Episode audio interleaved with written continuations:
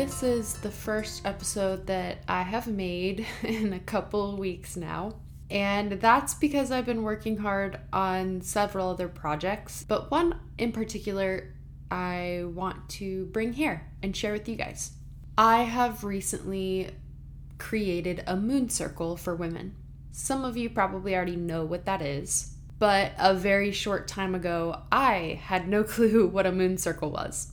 A moon circle is a gathering, usually of women, that takes place around the new moon and the full moon cycle.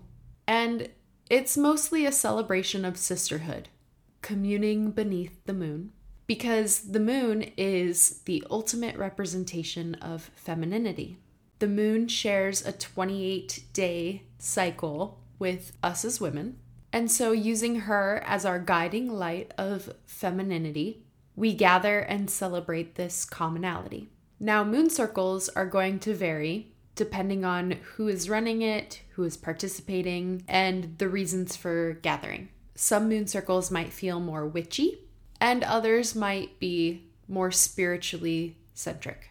But either way, a moon circle is actually a very ancient ritual. And both anciently and more modernly, moon circles are seen as a rite into womanhood for many different cultures. Why did I create a moon circle? Well, let me share.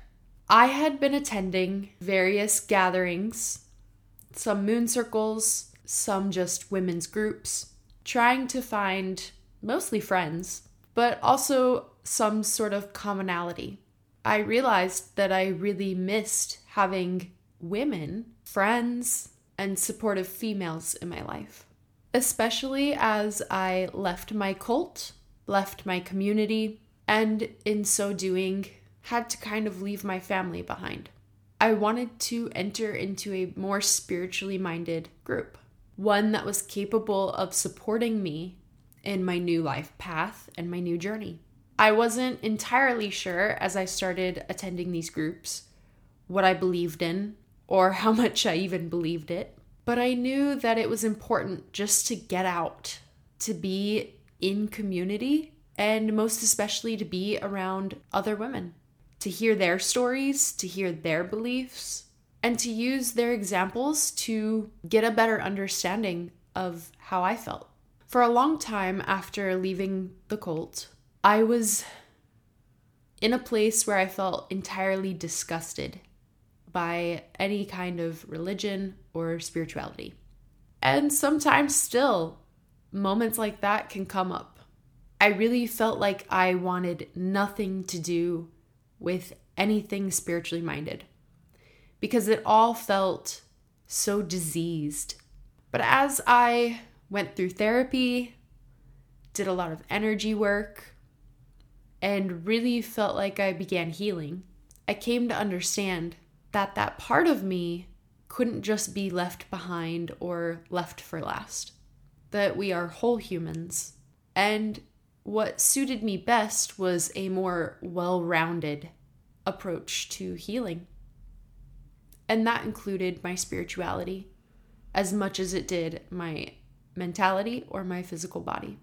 And doing all of this healing and work really brought up a common theme for me.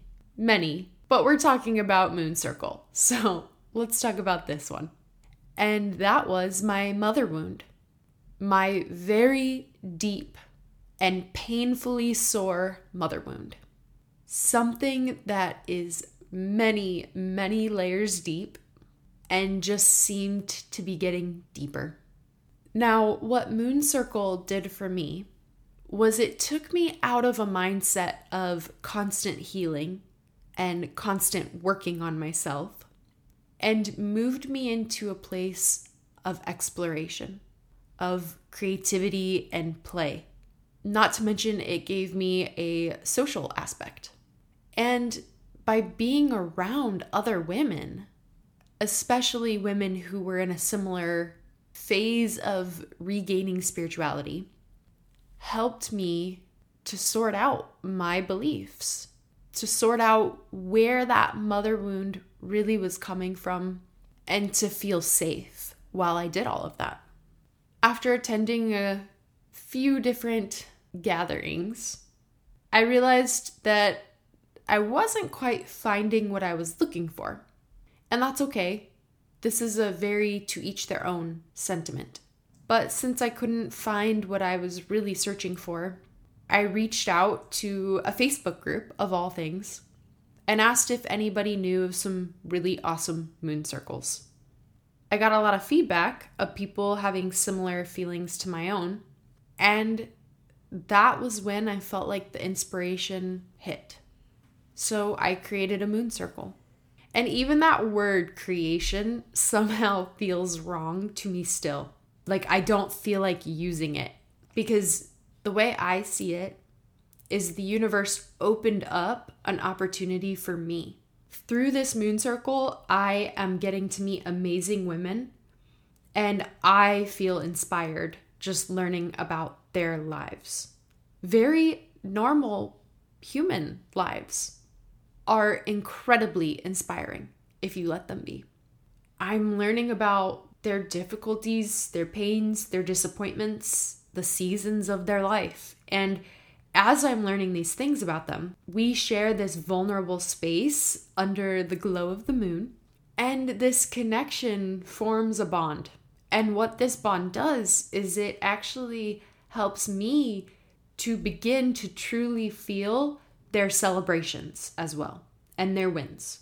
And I get excited for the updates on how they come out on the other side of their struggles. I think because I recognize parts of myself and my struggles through parts of their story. And I feel like I become bonded in a way that these women don't even feel like strangers for that one hour where we're holding hands, taking a meditation adventure, or even just, you know, becoming vulnerable together.